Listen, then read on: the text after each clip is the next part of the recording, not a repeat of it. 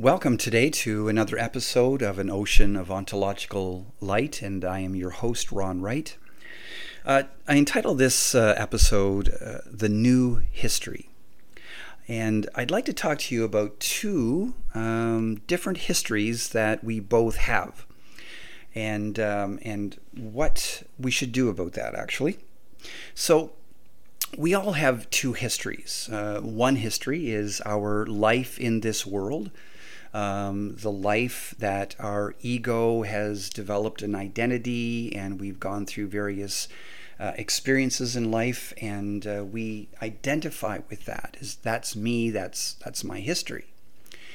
The other history, however, is a spiritual history. It is the history that God gives to us in His Son, the Lord Jesus Christ, that we actually, uh, by the invitation of, of the gospel of God, get invited into uh, the history of Christ to become our history.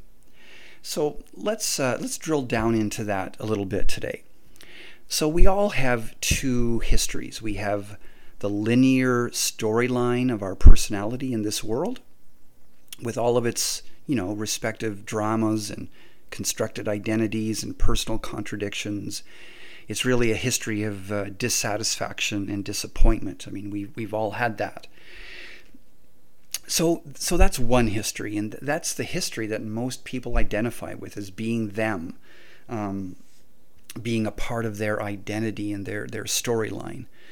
However, there, there is another history, and that history is the history of our uh, eternal wholeness the eternal wholeness of our spirit, which subsists and sings and dances in the resplendence of the Son of God, even from before the world began, the Bible says. So this, this second history is, is a hidden history. It's a mysterious one.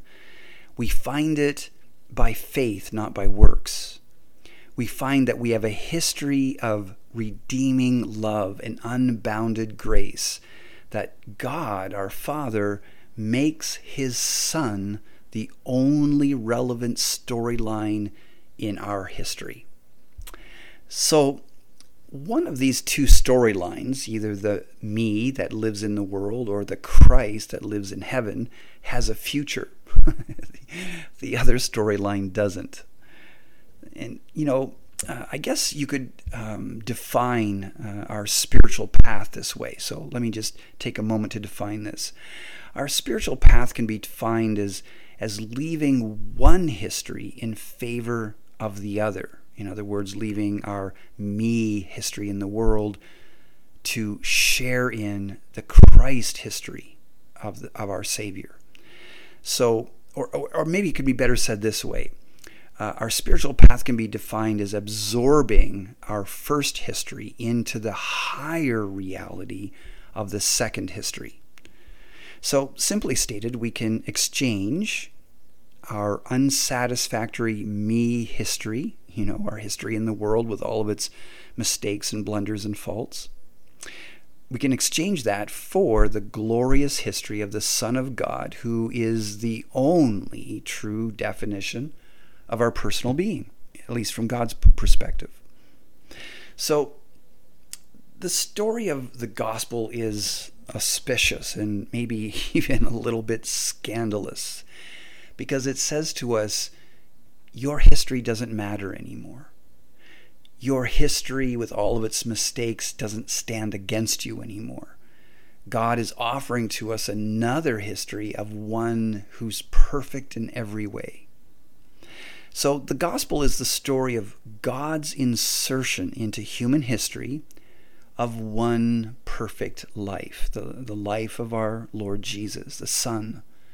So, God became incarnate in a human life to process that one human life as a representative of all of our lives into a story of resurrection, victory, and, and glory it became his story, the, the new history of the human race. Christ became our new history from God, so to speak, our, our new beginning, our, our, our new pattern, our new glorious conclusion. and all other human history has really become redundant. So God has a work to do in regard to these two histories. One thing he has to do is to reveal to us that our first history has no future. The second work that he has to do is to reveal to us that the history of his son has a bright, shining future which we get to share in. So the Holy Spirit uh, really has a work uh, to do in, in, in our lives. He has a work to do because his first work is he has the rather difficult task, so to speak, of convincing our heart and our mind that the history of the little me storyline that we love so much and that we've invested so much ego into is actually a delusion and it has to be exposed as the false narrative it is with no future. You know, only the Spirit of God can do that. Only a overpowering love can lift the veil of the thick darkness of this pit our minds have fallen into to think that this little me storyline is all that our life is, is meant to be.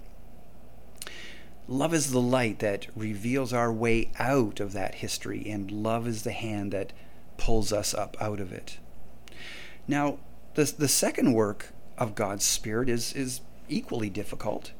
He has to reveal to us another history.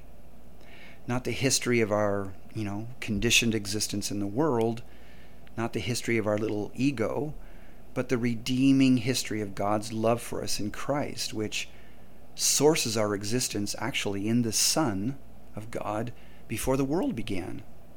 Now, that's an auspicious revelation for us to get. You know, brothers and sisters, all of our suffering and our sorrow in this life will continue as long as we believe the history of our independent me with all of its ever changing drama about me, myself, and I. We have not yet seen that this little drama that we call me just has no place in a masterful creation that has at its very heart a consummation of everything in the supremacy of the Son of God. You know, our ego wants to be in control of our little history. We, we fight, we manipulate, and we seek control of our world to try to make everything serve the delusion of an ego that is both an, an illusion and has no future. Now, if that's not the definition of insanity, I, I don't know what is. On the other hand, while all of our suffering comes from that perspective, the all of our joy and salvation lays within the journey that we take by God's grace just to let go of our personal history, to let go of our little ego, and instead enter into the auspicious history of the Son of God. In Him, we have a new beginning. We have everything we need a perfect human living, an end to the old creation, to sin, and we have a resurrection into a limitless life beyond death. In Him, we have an ascension into a victorious living and a glorious future that is a boundless benediction. God's offer of love for us is to live through another. This is what Paul was getting at when he said, It is no longer I that live, but Christ who lives in me. For the life that I now live, I live by faith of the Son of God who loves me and gave himself for me. So we can we can inherit another history in this world, not one of our making, but one of God's own choosing. We can live the Son instead of this little me that the world has scripted us with. We, life can be sacred, you know, not not scripted. Identity can be consecrated to God, not constructed out of our own thinking. Love can actually be the substance of our living, not just some hope for tomorrow. You know, John 3:16, a very familiar passage of scripture to all of us, says this. Now, I'm reading it from the Christian Standard Bible, which gives a little bit of a different uh, translation. You know, we've all heard it for God so loved the world. But the Christian Standard Bible says it this way God's love was revealed among us in this way. God sent his one and only Son into the world so that we might live through him. Did you get that? He shows us the way to live, and this is how he loves us that we live through the Son. We live through another history now, not ours. It goes on to say in 1 John 4 9, and the Christian Bible Standard, uh, Christian Standard Bible, God's love was revealed among us in this way God sent his one and only Son into the world so that we might live through him. Live through him. That is awesome. Life is lived in one of two ways. We either, by the labor of our producing our own history to try to save us, or by resting and entering into the history of the Son as, as a hidden mystery, a hidden history, even you know, the former is exhausting, trying to produce our own history to please God. But, and it, it can be discouraging and maybe even disastrous at times. But the latter, that is, learning to enter into the history of the Son, well, that's loving and it's joyous and it's peaceful. So, what history will you attempt to cover your life with? What history will you believe in? Will you believe in your history of merit? Or will you believe in the history of the Son of God, the witness of which God the Father said, This is my beloved Son, in whom I am well pleased? So the Father wants to say that over your life. As you come into the history of His Son, that same confession is spoken over your life. This is my beloved Son, in whom I'm well pleased. Brothers and sisters, I, I pray today that your eyes would just be open to behold yourself in not in the mirror of this world and its dreadful comparisons, but in the mirror of the Son of God, who is your true identity in God's eyes and your true history. Let go of your history in the world, not only all of its bad junk, but even the good stuff. Hey, you can get into a perfect life, a perfect being. His name is Jesus. And you can have his history cover your own and absorb your own. Only Christ is real. And in him today, you are complete. Your history is perfect. Nothing in this world or in your personal history can add or take away anything from your wholeness in him. He's everything that's real about you, and He is nothing that can be diminished or lessened in you, no matter what you go through. So, welcome to this new history written inside you by God's love. Isn't it time, brothers and sisters, that you just listen to the Spirit and take a dive into this new history that really now defines and describes you from God's point of view? Well, I hope that this short message today has been challenging to you.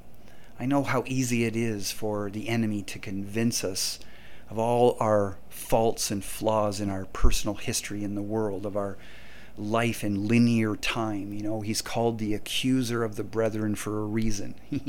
he finds all kinds of flaws and he reminds both us and God of that all the time.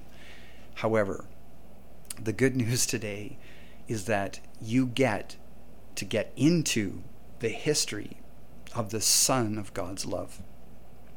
And that now is the only thing written on your record. And by faith, you can enter into that. Your mind can be renewed to that. Your emotions can be healed by that. And your life can take on a whole different perspective and a whole new future, one that's wrapped up with the Son of God Himself anyways, I hope this has been encouraging for you. I hope some morsel in this has whetted your appetite to dig deep into your new history in Christ and, and find yourself there. So, as always, God bless you. Pray that you would take a deep dive into your spiritual life and find God's loving face shining back at you there. So, as always, take a deep dive. And uh, until next time, God bless and be at peace.